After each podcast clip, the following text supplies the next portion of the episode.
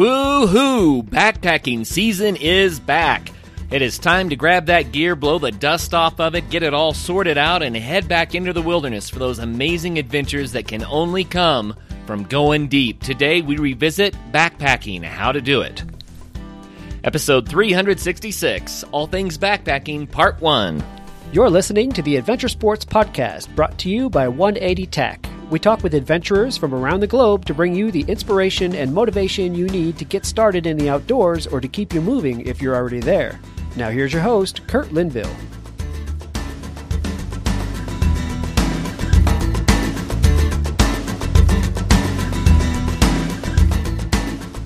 Check out bikeparts.com for all your cycling gear. They have a wide selection of over 60,000 bike parts and accessories. Need suggestions or have a question about what fits your bike? Their knowledgeable staff will answer any questions and get you rolling as quickly as possible. If you're in the great state of Colorado, stop by their full service bike shop, Peak Cycles, in downtown Golden. That's bikeparts.com. Hey friends, Kurt here. I decided it was time to go back to some episodes that we recorded about two years ago on all things backpacking. These two episodes, part one and part two, were the most downloaded episodes ever, and that record stood for years as the show grew. So I know that this show is one that was appreciated. I thought, you know, it's timely, time to bring it back again because the backpacking season is back to the Northern Hemisphere. Without further ado, we're going to dive into rebooting these episodes that we played over two years ago. Hope you enjoy it. Please do share these with your friends. And, you know, if you have someone that is interested in backpacking, maybe they just got started or maybe they want to get started, these are the shows for them. So please share these shows. Share these shows with everyone that you can think of that might benefit from it. And thank you so much for listening in to the Adventure Sports Podcast.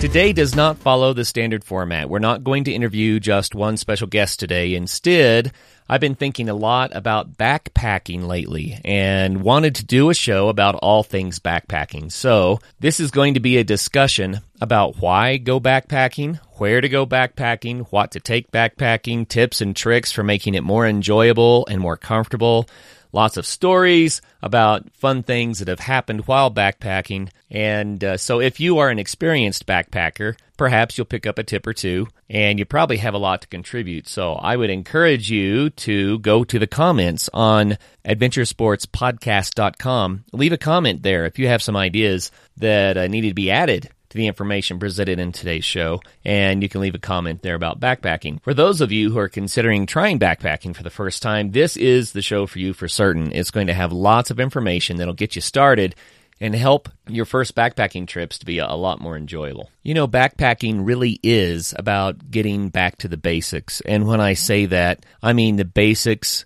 of the pace of life, the basics of what you have to do every day to uh, be comfortable and to have a pleasant experience. You know, even what you can carry on your back is really limited, which means you're only going to take the essentials with you.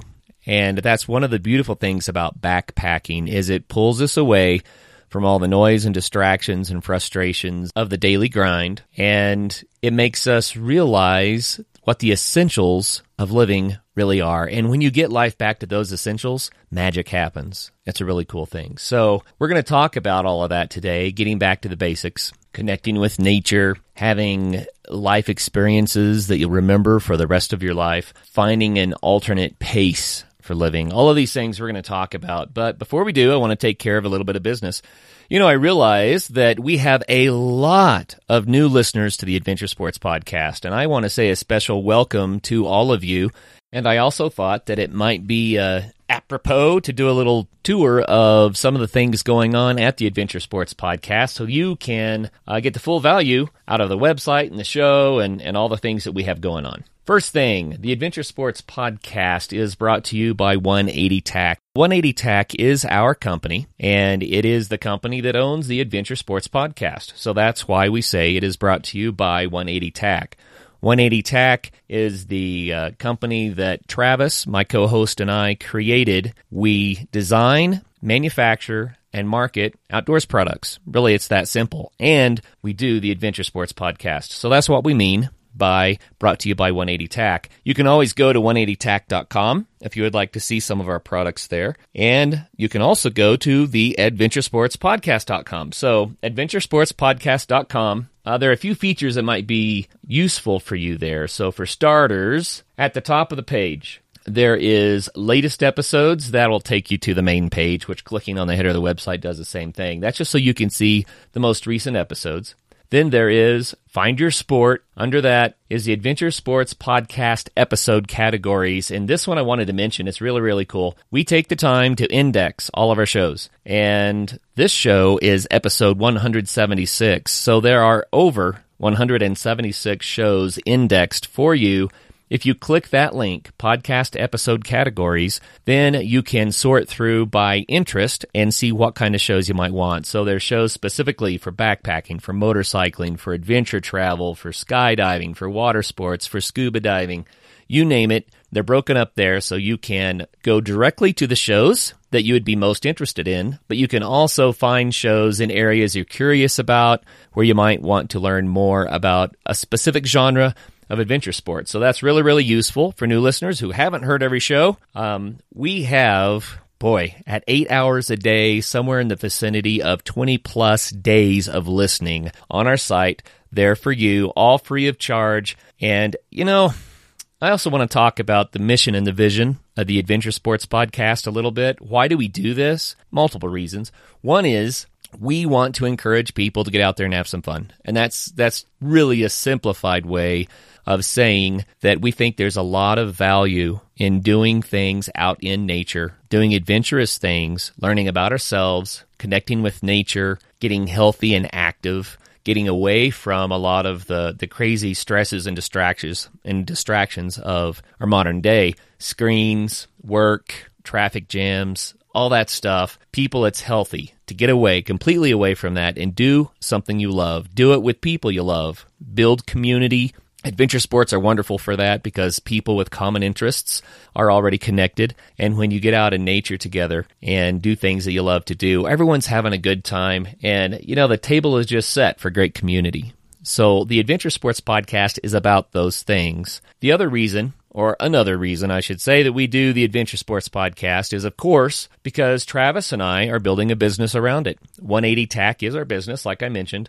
I had a guest the other day ask me, um, What are you doing with the show? Why are you doing it? And I said, Well, we are monetizing the show. We have paid advertising, obviously. You hear the ads, and we really appreciate our sponsors. They make the show possible that so that we can bring wonderful guests to you where inspirational people can encourage us all to get out there, to try things, to have fun, to live a better life, to make amazing memories. And it's because of our sponsors. So a special thank you to all of our sponsors. If you would like to advertise on the Adventure Sports podcast, you know, there's probably not a more targeted audience for all things adventure and outdoors related. If you would like to get the word out about products that you might have or services that you might have that are related to the outdoors and to adventure sports, then we have a highly targeted, very efficient audience.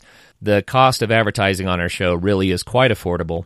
And uh, so let us know. All right, back to the website. If you want to contact us, it's very easy to do that. All you have to do is go on the website. At the right hand side at the bottom, there is a contact us button. You click the contact us button, it allows you to send us an email. And this is great. If you have ideas for the show, guests that you would like to uh, suggest for the show, or maybe you would like to be on the show, maybe you have some um, constructive criticism that would help to make the show better. We are all over that. So please do contact us. Go to that button on the lower right hand side. It's a big orange and gray button that says contact us. You can't miss it. So if you'd like to advertise with us, if you'd like to be on the show, or if you just want to tell us something that you appreciated about the show, please push push that button. We don't um, we don't sell email addresses, obviously, right? That's just ridiculous. Uh, we will put you on our email list, and rarely, from time to time, we might send out a reminder of the recent shows or an announcement about some special event that's going on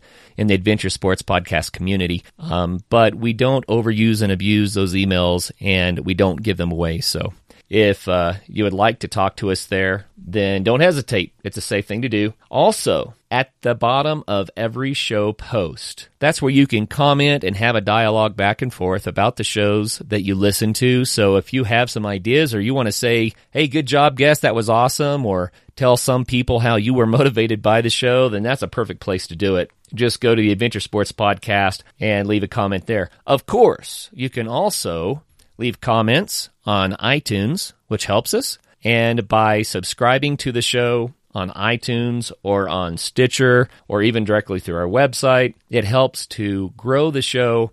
It helps iTunes to know how valuable the show is, and frankly, to give us a better ranking, better positions in the podcast world, and that also helps to grow the show. So, um, giving us a review, ranking, commenting, subscribing, all of those things really, really help the show. So, we appreciate you for taking the time to get involved and a little bit active in the Adventure Sports podcast community. You know, it's not just about growing the show. For Travis and I, that matters a lot, of course, because we're growing a business here. But for you, it's a matter of connecting with other people about doing things that you love to do. It's about being a part of a community of listeners and uh, connecting that way. And, you know, the, the excitement that builds when you get to visit with people about stuff you love and the things that you can learn from each other. Also on the site as we continue our quick tour is the ASP bookshelf. That's the Adventure Sports Podcast bookshelf. It's a link in blue in the right hand margin. If you click on that, then you will see a list of books that were written by our various guests. It's a quick and easy way to find the books that our guests talk about. And of course, these links will take you to Amazon. If you buy a book through our site, then we get a tiny little kickback from Amazon. Not a lot, but every little bit helps. So if you're looking for some great reading, please go to the ASP bookshelf and get some books there. And last, we do have some Adventure Sports Podcast t shirts now. So again, right hand margin, support the show, show the love. There's a link there where you can click and buy t shirts with the Adventure Sports Podcast logo on them helps us to get the word out, and it's a fun shirt to wear too. So, Adventure Sports Podcast t shirts there. They're also in the ASP bookshelf, as well as some of our outdoors products and some of the products of our sponsors. So, that is adventuresportspodcast.com. Enough advertising. Please do remember that we have the Adventure Sports Podcast episode categories under Find Your Sport at the top of our site. That's really useful, especially for you new listeners who want to go back and catch some of the previous episodes. Man, the guests that have come on our show, what a blessing to have such great people who would come and share with us their passion about adventure sports and nature and getting out there and having tons of fun. It is certainly an honor to have the opportunity to meet these people and to hear their stories and then to get to share their stories with you. Now, on to backpacking. That's what this show is about. Why backpack? Well, if you're driving, don't close your eyes. But if you're not driving, take a moment and imagine with me that you're waking up it's early in the morning. There's a warm glow, blue, yellow, orange, whatever color your tent is. You're nestled in your sleeping bag. The air is crispy and cool and clean. What a night you had. At first, it was really hard to go to sleep. After all, sleeping in a tent miles from the nearest road, deep in the in the mountains, it's not where you're used to sleeping. The sounds are different, the air's different, the feel of the bed is different, but it's exciting and it's a nice change of pace.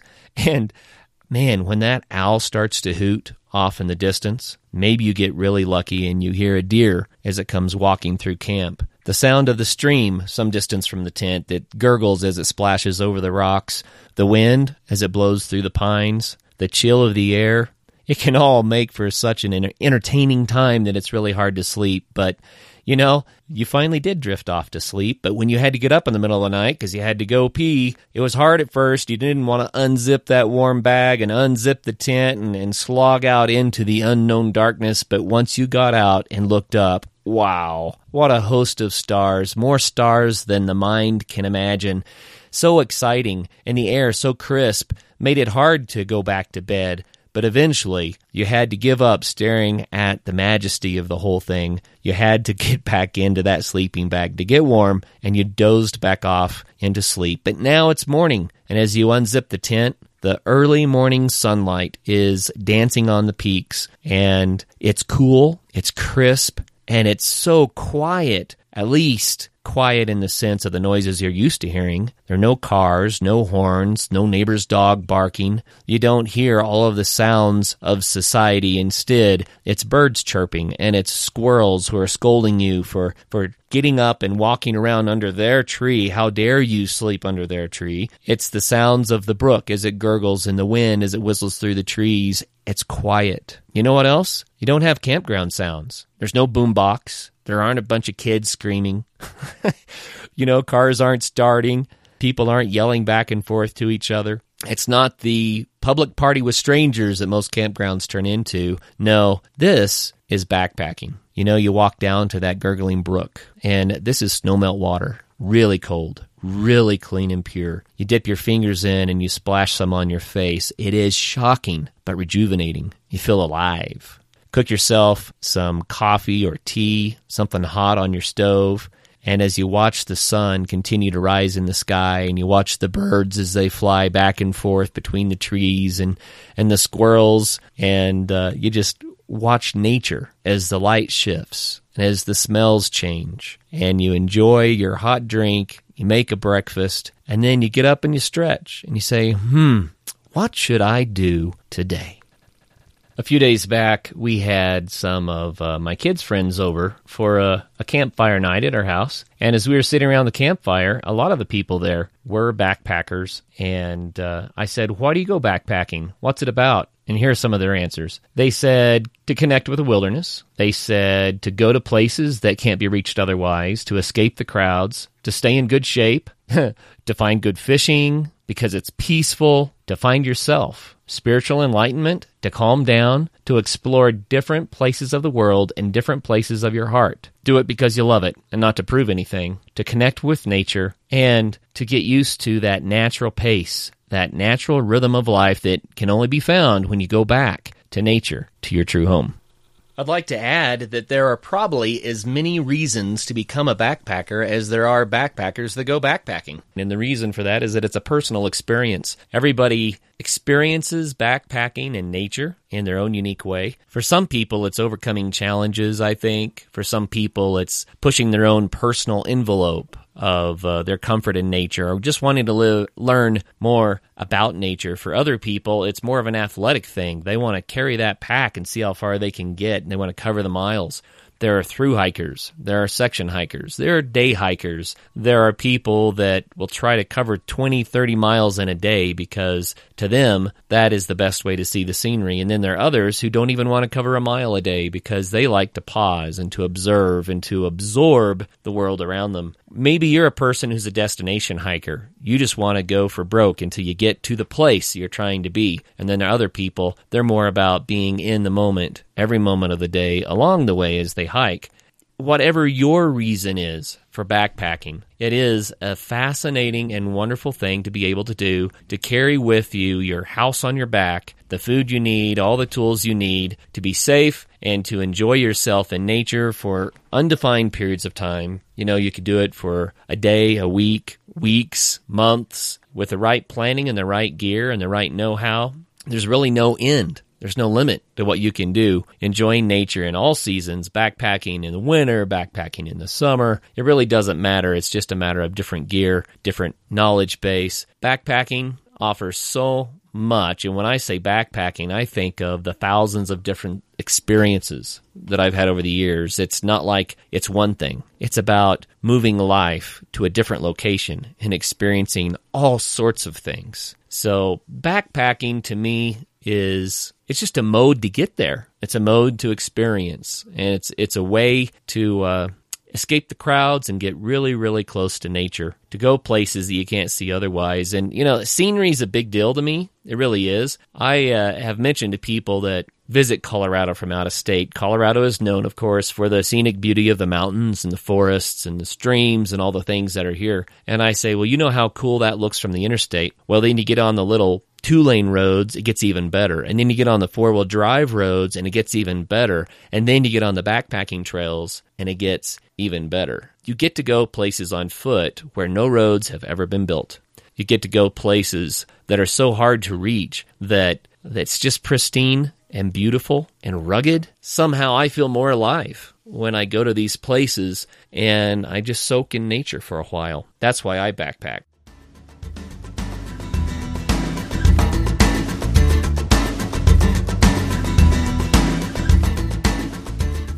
Check out bikeparts.com for all your cycling gear. They have a wide selection of over 60,000 bike parts and accessories. You can find everything you need, including tires, chains, tools, frame bags, cycling apparel, and even complete bicycles. They've got established brands like Shimano, SRAM, and Campagnolo, as well as the latest and greatest products from brands like Wolftooth, Fizik, Zipp, and Raceface. Need suggestions or have a question about what fits your bike? Their knowledgeable staff will answer any questions and get you rolling as quickly as possible. If you're in the great state of Colorado, stop by their full service bike shop, Peak Cycles in downtown Golden. Check out bikeparts.com. As I'm sure you know from listening to the Adventure Sports Podcast, some of the safest and best snow conditions for backcountry skiing of the whole year happen in the springtime. And Bentgate has the gear you need. Come check out the latest in alpine touring, telemark, NTN, and splitboarding gear. They have brands like Black Crows, DPS, Dynafit, G3, Icelantic, K2, Tecnica Blizzard, Arc'teryx, Mammoth, Salomon, Voile, Neversummer, Jones, and BCA. And you do need to be safe out there. Bentgate has the latest in avalanche safety gear.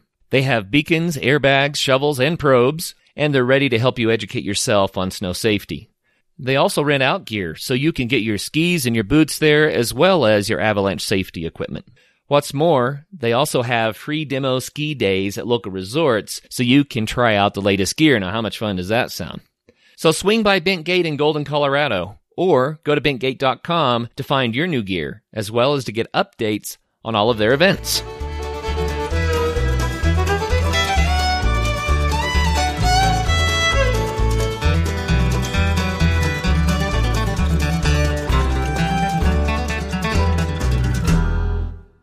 So, what do you need to know to get started backpacking? Well, there's a lot to learn about backpacking, and there are all sorts of books out there that you could read, and packing lists, and guides, and places to go. And, you know, it can be overwhelming, but I think the bottom line is you uh, might want to start small, do much shorter distances than you might first think you could do, just so you can enjoy it more, and then grow into bigger trips, grow into uh, more challenging terrain and uh, more days on the trail and that sort of thing. But let's get down to the nitty gritty of backpacking. And, you know, I'm going to start with the fundamentals. Personally, I believe there are two things that if you learn these two skills, then you can enjoy yourself in nature. And it all has to do with comfort. The first skill is how to stay clean in the woods. You don't have to rough it, you can still be civil.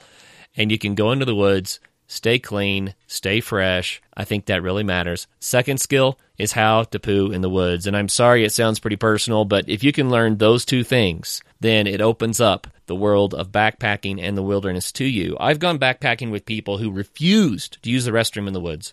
They would hold it for two or three days and get crankier and crankier and crankier, and that's no way to be. If if you're headed down that road, then you're you're not going to last. I mean, obviously, right? There are even books written on the topic, right? But just in brief, you know, your body was made to squat. And when you squat and you rest your bum on your heels, and you, you kind of have a triangle shape there, then at first it feels a little awkward. But the reality is, it's healthier than sitting on a toilet. It's quicker than sitting on a toilet. It's not that difficult.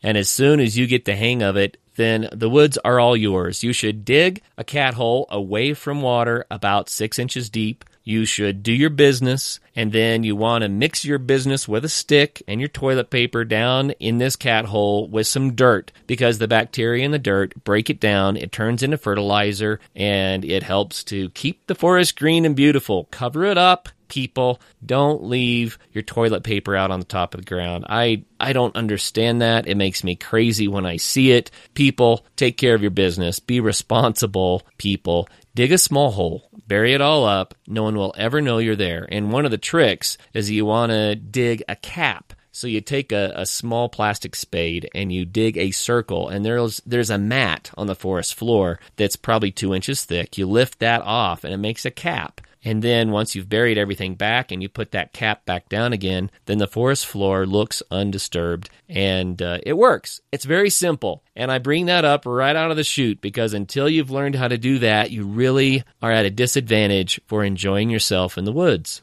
How to stay clean. Well, it's not hard. There's almost always water in the woods. And the best thing to do is to take water away from where you're camping, take water away from the streams. Then you can do uh, what the birds do. You just grab the water with your hands and you throw it up in the air over yourself. You splash it on your face. You get your hair wet.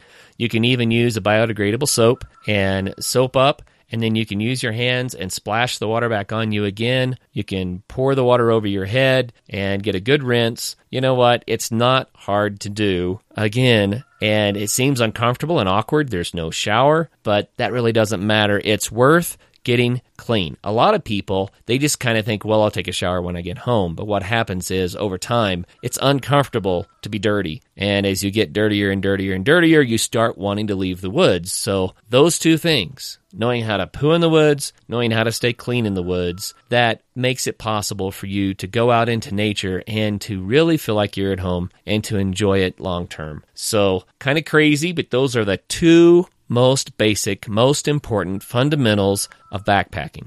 From there, we might talk about what to take with you. Well, you need a good backpack. That's the first thing because you're going to have to carry some gear.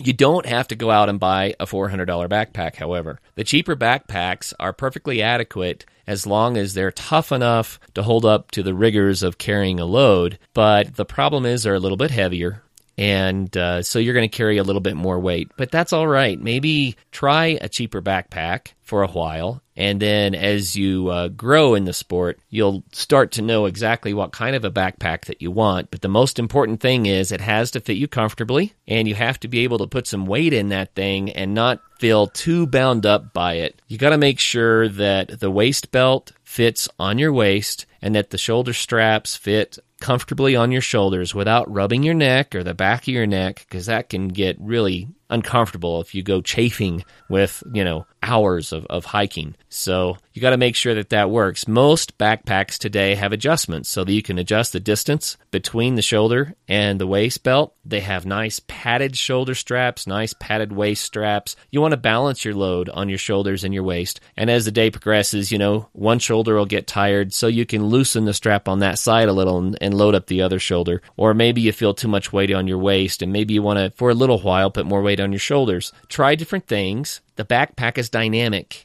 right? You can change it as you go to shift the load and to rest different parts of your body. So, first thing, backpack. How big does it need to be? Well, I like small backpacks and I like to take less into the woods. And one beautiful thing about a small backpack is you can take a smaller day pack, something really light, and you can put gear in the day pack and then strap the day pack onto the small backpack. And so it makes the size of your backpack quite a bit larger. So you could carry more gear if you needed to for a longer trip. And the bonus is that now you have a day pack. So let's say you set up camp somewhere that you want to return to for a few nights. You can still do day trips with your day pack that you brought into the woods with you. So I think that's a wonderful solution. I would rather have a small backpack and a small day pack than have one large backpack that uh, is not appropriate for the day trips you might want to be doing when you're backpacking. Okay, so you find yourself a backpack, and I'm telling you, you can buy a good backpack for 60, 70, 80 bucks. You can buy a great backpack for three or four hundred bucks, but you don't have to spend that money right out of the chute. What else do you need to take with you? Well, when I'm packing a backpack, I think about everything I do during a day. I think about everything I do while I camp. And I say, do I have a way to do that? Most of the time, you don't need an item, a physical piece of equipment to do these things. Matter of fact, most of the junk that we have in our homes that we use for this, that, and the other are completely unnecessary. There are ways to take care of most jobs without carrying any piece of equipment into the woods, but you do have to carry knowledge. And that might take a little bit of experience. Maybe you want to read a couple of books, build up your bushcraft skills. There are websites, videos, all over the internet where you can learn these things. But what do I take? Well, let's talk about sleeping. A good night's rest is really important when you're backpacking. Your body is, is exerting itself all day long and you need to be able to sleep. So sleep systems matter. What is a sleep system? Well, usually it means you're going to have some sort of a sleeping bag. You're going to have a sleeping pad. You're going to have some sort of a tent or a tarp. You're going to have to have a way to uh, get away from the bugs. You might need something to dampen sounds. Might consider what you're going to use as a pillow. And I'm not saying carry a pillow into the woods, but you need a sleep system that works for you. You need a sleeping bag that's warm enough, but not too warm. How do you do all this stuff? Well, over the years, I've come up with my own personal sleep system. Different people like to sleep different ways. I've seen some people who just go into the woods with some sort of a blanket, and if it's warm enough, they do okay just plopping down on the ground and sleeping, but it's hard to get a good night's rest that way. I personally don't skimp that much. I take a lightweight air mattress that I can inflate and I like to do that because it gets rid of all the the sharp pokey things that wake you up in the night and it makes for a fairly comfortable bed.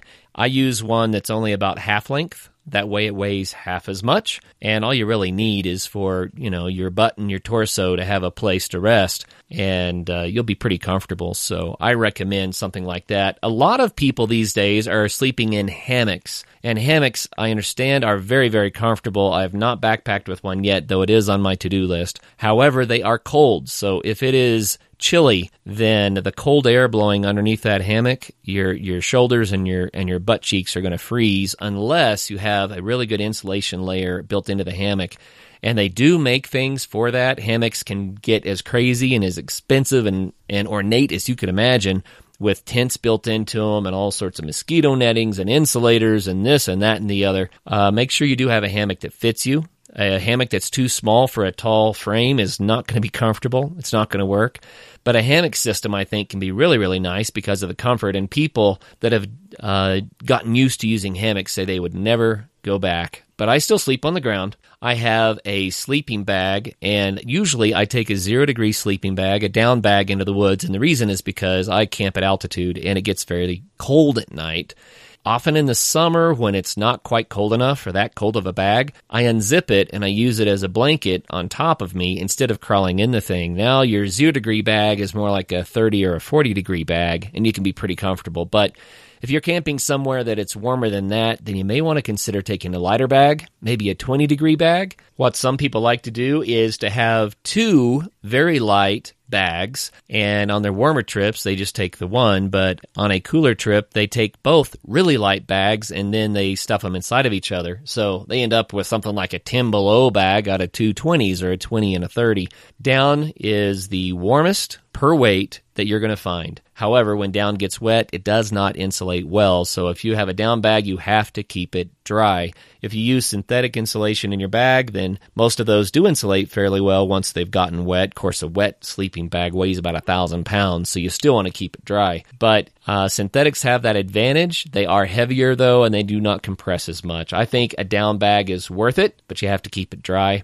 Sleep systems, a tent is heavy and they make all sorts of different backpacking tents with different weights. And I don't mind backpacking with tents, but recent years I have shifted to a lightweight tarp. I can put it up in less time than it takes to uh, put up a tent. I can put it in a variety of configurations. I can use it as a windbreak, like a lean to. I can make an A frame tent out of it. If you pitch it tight to the ground and close to the ground, then you can stay pretty darn dry. The one drawback to tarps is that they don't have the built in mosquito netting. So I have a mosquito net that I carry with me that weighs, I don't know, quarter of an ounce. I put it over my head and sometimes the flies or mosquitoes make a racket. They can't get to you, but they're noisy. And so I'll take some earplugs so that I can put those in. And because a mosquito right in your ear can be so annoying when you're trying to sleep. But anyway, with that lightweight tarp, with a lightweight sleeping bag, with the mosquito netting, and maybe some earplugs, I'm able to uh, sleep very, very, very nicely and with a fraction of the weight that most people take when they take all of their camping gear into woods. One other tip is if it's cool enough, then have a stocking cap with you that's long enough to pull over your eyes. So if you're in the north and the sun comes up at three or four in the morning, you can cover up your eyes and continue to snooze. And uh, it also makes it nice to catch that afternoon nap. So anyway, that's a sleep system that I use. Sounds pretty straightforward. Um, don't buy things that are heavy. I'll just tell you from the get go heavy stuff can make a backpacking trip a real drag. So think of innovative ways to go lighter and lighter and lighter, and maybe that'll be a hammock for you. Now, I already talked about the tarp. I prefer it over a tent, and uh, it does have the drawback of not having the built in mosquito netting, but I think that camping with tarps can be wonderful. If you're going to a place where it's going to rain and rain and rain and rain and rain, if that's very likely, then you're going to have to put your tarp in some area where the ground is higher than the surrounding ground. Otherwise, you're going to get a lot of water under you. And uh, same thing goes for a tent. You always want to pitch it on a piece of ground that's slightly above instead of slightly below the surrounding ground. And if you do use a tent that has a nice rain fly, they make tents that can weather some of the fiercest storms. Um, you don't need that for starting out. They are heavier, but they can be fantastic. Experiment. Find out what works for you. And if you're going with a buddy, then you can have one person carry the poles and the fly, the other person can carry the body of the tent and the stakes. That splits up the load, and that could be pretty, uh, pretty luxurious, actually. Wow, so we've only covered a few things. We've covered backpacks and the tents. We haven't talked about footwear or food or first aid or a lot of other things are left here. But I wanted to uh, talk just briefly about backpacking with kids. And we're going to continue the backpacking episode on a future podcast so that we can get the rest of the details. But I just didn't want to go on and on and on and on about the various gear and stuff like that. Rather, I would like for you to get to hear what backpacking is all about. And, you know, when you backpack with children, one of the things that is most important is to make sure that the trip is appropriate for their age remember that, you know, grown-ups are all about the destination and the big view and that kind of thing, but kids, they're generally more about experiencing the world around them, their local environment. Instead of the big macro for them, it's the micro. They may enjoy making a hideout under a bush more than hiking that extra mile so that they can see the big mountain view or the waterfall. So, with kids, keep it light, keep it fun make sure that you bring lots of fun snacks and that you have games to play and that it's not about the distance. But I have to say this, backpacking with your with your children is one of the most rewarding things that you can do. And it just builds wonderful memories that you can enjoy with your kids for years and years and years to come. And they will too. And it's a wonderful thing to introduce your kids to nature and to uh, allow them to get that experience being in the natural world. You know, kids grow up in houses, they grow up in suburbia, they grow up in urban environments, they grow up in schools and in cars.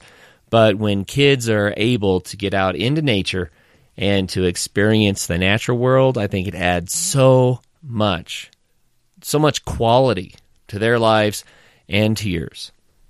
Spring is here and camping season is upon us. Visit our site at 180tac.com for your next camp stove. The 180 stove and smaller 180 flame are combustible fuel stoves, which are designed to burn the fuel that nature provides you at your campsite. There's no need to lug heavy and bulky fuel canisters along with you on the trail. The 180 flame and 180 stove are built in America and have no moving parts to fail you in the field. Check them out at www.180tac.com. Your purchase helps support the Adventure Sports Podcast.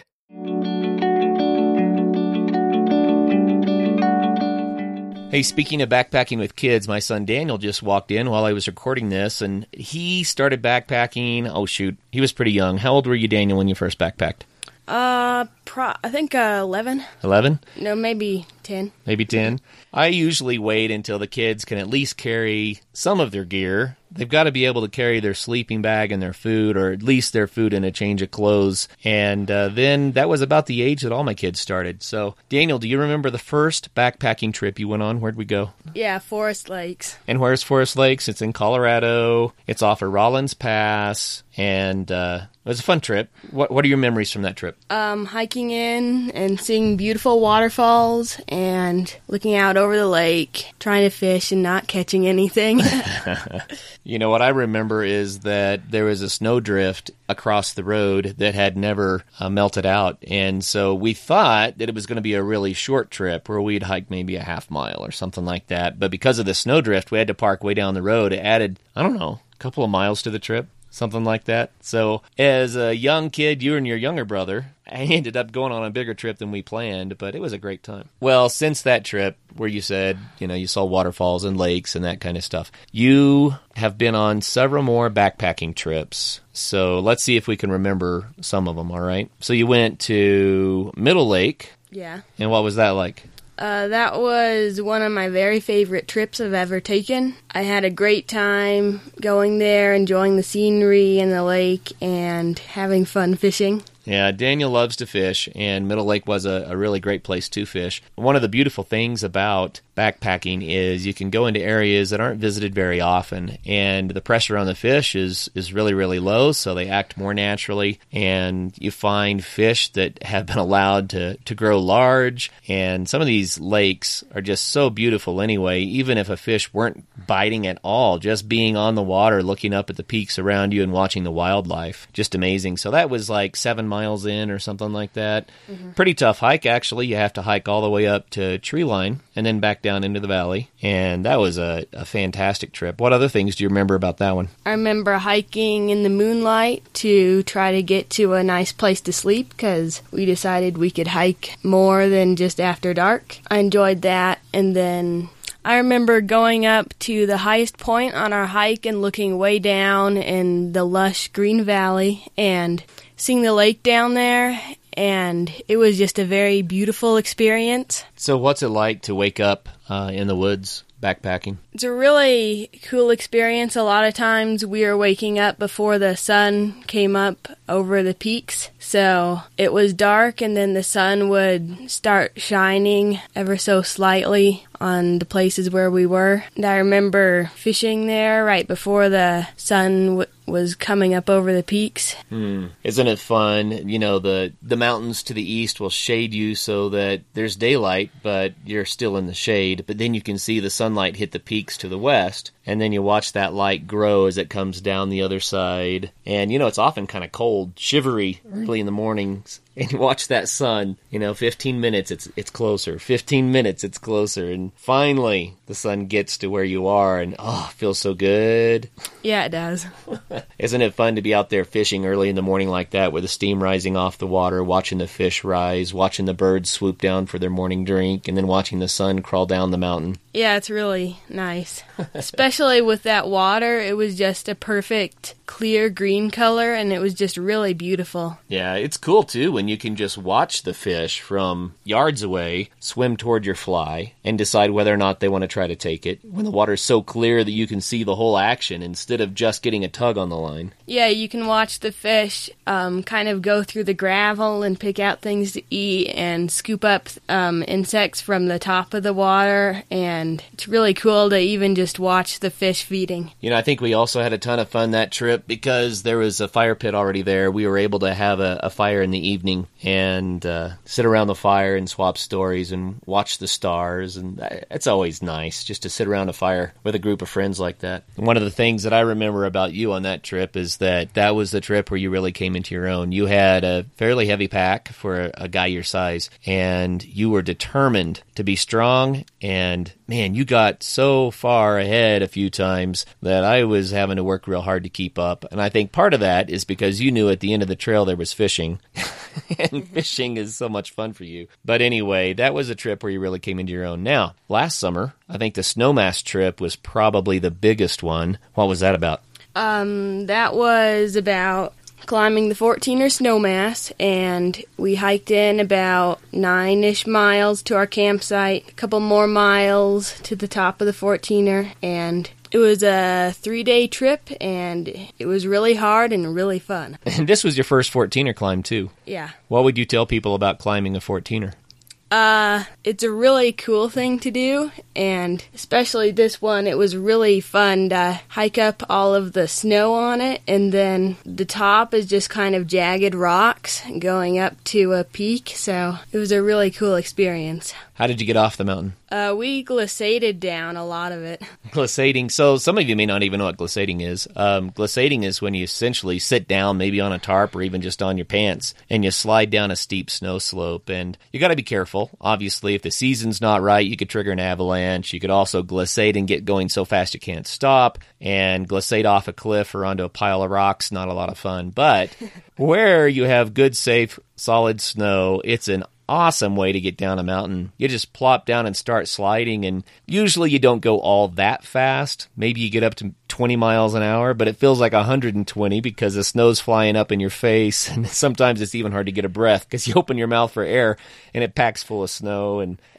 you get wet, of course, a little bit cold. But if you kick in your heels real hard, usually you'll stop and pop right up. But if you're in an area where you um, have a little bit more higher consequences for glissading, then you better have an ice axe and know how to do a self arrest. That's where you bury your ice axe in the snow and roll over on top of it so that your body weight um, pushes it into the snow and that anchor will stop you quickly and, and will save your life. So, anyway, where we were, we didn't have to worry about stopping in a hurry because the snow fields went on and on and on and on and on and leveled off at the bottom. So, we knew we could just go. But how far do you think we slid? Like 200 yards? Yeah, per slide, but we did a lot of different slides too. Yeah. We probably covered a, close to a mile by the time it was all done. What do you think? Uh, yeah. I don't know. So we did a trip report for the Snowmass trip last summer, and you can find that by going to episode categories and and you can do a Control F and type in Snowmass. It'll pop right up, and that's where you can hear Daniel talk quite a bit more about the details of the trip. And I also mention on there, Daniel is an expert fly fisherman. He is one of the best fly fishermen that I personally know. If you would like to learn more about fly fishing and you're around Colorado, then I'm sure Dan wouldn't mind taking you out and showing you how to get started. Last summer was also pretty cool because you and your older brother went on a trip, just the two of you. Caleb was headed to college, and you know, after being in our family, living in the home for 18 years, to have him going into another state where we knew we wouldn't see him every day, that was kind of kind of a big deal for our family. But it was so cool because Caleb took you on a backpacking trip. And you guys went into, let's see, it was the Eagles Nest Wilderness area, right? Yeah. And where'd you go? Uh, we went to Upper Slate Lake. Uh, it's a fairly long hike getting there. It's really pretty. You get to go by some creeks, and uh, the last part of the hike is really hard because it's a very steep hill, and you're just kind of hiking up pretty much a cliff to get to the lake. And then suddenly the lake is just there, and it's a nice big green lake, and it's really pretty. And above that lake there is a chain of waterfalls that comes down, cascading down, and my brother and I hiked up there, and somehow above the waterfalls, there's this lake that had fish in it, and it seems to me like no fish could ever get up that waterfall, but they were there. And how some of these fish just appear in lakes is kind of a mystery, but it was a really cool, kind of tiny, shallow water area up there. And above that, there is a high lake up there um, called South America Lake. So, but we didn't know it was there, and we never visited it. So I'll have to visit the place again, and So you saw that on Google Earth or something? yeah, That's funny. we'll have to explore that next time too. You know the the the wildlife department, the fish and game people, they do stock lakes from airplanes in some places, and so maybe there's some lakes that have gotten fish that way. But the lake where you were, I doubt that's ever been stocked. And so different scientists and people have different theories on how fish get to these remote places. And one of the theories is that fish eggs could like get caught in the feathers with with ducks, right? And that the ducks fly up, land in the water, and then the eggs eventually hatch, and now you have fish in a lake that didn't have any before. It's a cool idea. Yeah. I wonder if that's how that happened. What was it like hiking with your brother, just the two of you, leaving dad at home this time? Uh, it felt a little bit different, but it was still really fun. I had my brother to keep me company, so Well, I can say as the dad, I knew you guys would be all right because you're well trained on on wilderness skills and what to do, but it was hard to watch you head out on your own and wonder what you're going to experience and not be a part of it and it was sure nice when you came back home again and you got to share the pictures and the stories. So, very cool. So, what do you think about backpacking, Daniel? You're a young guy, you've gone on some really epic trips for your age. Do you think backpacking is something you want to keep doing or are you done with it? I absolutely want to continue because it's one of my favorite things to do. Why backpack? Why do you like to backpack? I love to enjoy nature and I love the feeling of accomplishment after hiking a long way. And I enjoy exploring the places I go to and seeing all the different animals. Yeah, it's pretty fun. Thanks, Dan. I appreciate you telling us what it's all about. So now it's Luke's turn. Luke is my youngest son, and Luke started backpacking when he was, I don't know, eight, maybe? I think seven. Seven. So we wanted to share some experiences that we had going to Lake McQueary. Luke chose this as, as his favorite backpacking story. So Lake McQueary is near Jones Pass, which is in the front range of the Rockies. And to get there, you have to go over the top of uh, boy, it's nearly twelve thousand feet high, and the road is closed most summers, all summer. Some summers it melts out and you can actually drive over, but most of the time you're going to be hiking over this high mountain ridge and dropping down into a deep mountain valley, and that's to get to Lake McQueary. So it was one of Luke's first backpacking trips, pretty darn aggressive. and we got in over our heads a little bit. Luke, tell us about it. So it started out as a great day. I was really excited. And so we were hiking over the mountain to drop down into the lake. And um, we took longer than we wanted to. And turns out at about around 8 o'clock, we hadn't gotten, 8 o'clock p.m., we hadn't gotten to the lake yet. And um, we needed a place to camp because we were still on the side of the mountain and we couldn't think of what to do and so we thought i bet we should probably just um just go up on top of the mountain and camp up there Yeah, And- let's let's tell what happened. How this happened. So, what Luke's saying on the side of the mountain, it was super super steep. It was so steep you really couldn't keep your footing. There was definitely no place that you could throw a sleeping bag, right?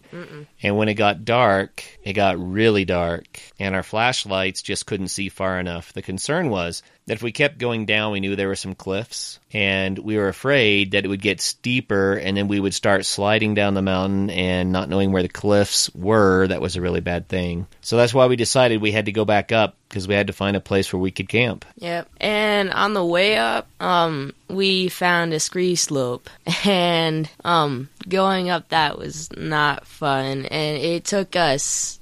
Oh, we were we finally got to the top of the mountain at I think eleven o'clock at night, and uh, yeah, it was really crazy. But we were all exhausted, and we were just ready for a sleeping bag. So it was a great experience.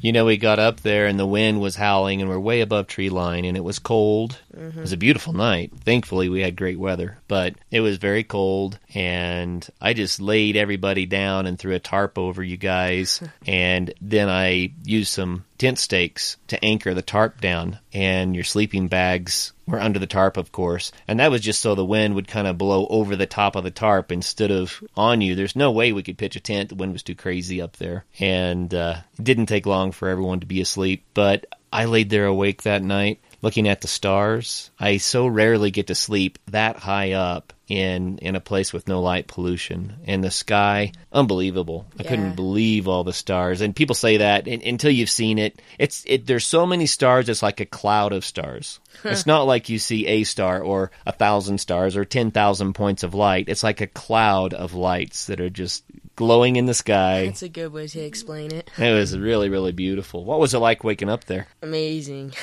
um, well, the view because we were at the top of the mountain in the early morning with the sun just rising over the peaks. It was so amazing, and all the colors of the vegetation below and everything was I mean, there's not a word to describe it. It was so cool. It was kind of fun too because before daylight, a mountain goat came by to see what we were up to. Oh yeah, I woke up in the middle of the night and just hear a bunch of sniffing right behind me, and I'm like, oh dear, what is that?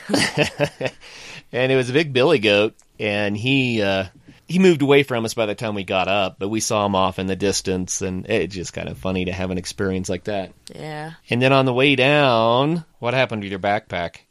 Right, so on the way down, um, I was wearing my jacket and the air had warmed up and I was getting pretty hot, so I was taking off my jacket, but I didn't want to tie it around my waist because that always feels awkward to me. And so I was thinking I'll just put it in my pack. And so I take my pack off and find a rock ledge, set my pack down, and um start putting my jacket in my pack and as soon as I zip up my pack after I put my jacket in, it just rolls down the entire mountain. entire And- mountain is right. It went down, I- what, 500, 600, 700 feet? I don't know, it was all the way to the lake almost. That's how steep this mountain is. Once it started going, it just kept going. Yeah. but luckily, it was zipped, and Luke was able to get all of his stuff back, and it worked out. So, I did burst my container of mandarin oranges though. no mandarin oranges. And then we stayed at the lake that night and did some fishing. And what was that like? really cool. It's a beautiful place. I love the wildflowers, especially in that Yeah. valley. Thousands of different kinds of flowers, every color of the rainbow. yeah, beautiful. So, what do you think it's like to spend the night in the woods as a kid? Uh, nothing I've ever experienced before. I mean, I've done it plenty of times, but it's something. It's really something. When you say something scary, exciting, fun, different, all of them. all of them. Well, Luke, I tell you, I sure enjoy backpacking with you. Now, mm-hmm. what do you think of backpacking? Is it something you want to keep doing? Oh yeah. I think it's fun to reminisce about our backpacking trips because for me, that's a lot of what it's about. It's about making memories with you. And these are memories that I'm going to treasure for the rest of my life. So, Yeah, me too. right on. Well, we'll backpack some more this summer. Yeah. Well, I hope that hearing from Luke and from Dan maybe gave you a little insight into what backpacking is like for uh, for kids and how fun it can be as a family thing. It can also be fun if you're single. I tell you what, backpacking just opens up a whole new world of exploration and discovery. I think it's wonderful. So, we are going to continue the backpacking episodes in the future, and we're going to get into more nitty and gritty about equipment and things like that. But I'm also going to make sure that there are some fun stories about backpacking in there just for entertainment and so we can connect better about what it's all about. It's not just gear, it's about why you do it in the first place. So, thank you very much for your time today. Until the next show, as always, get out there and have some fun. Coming up on Thursday's show will be part two of All Things Backpacking. Looking forward to it. We'll see you Thursday.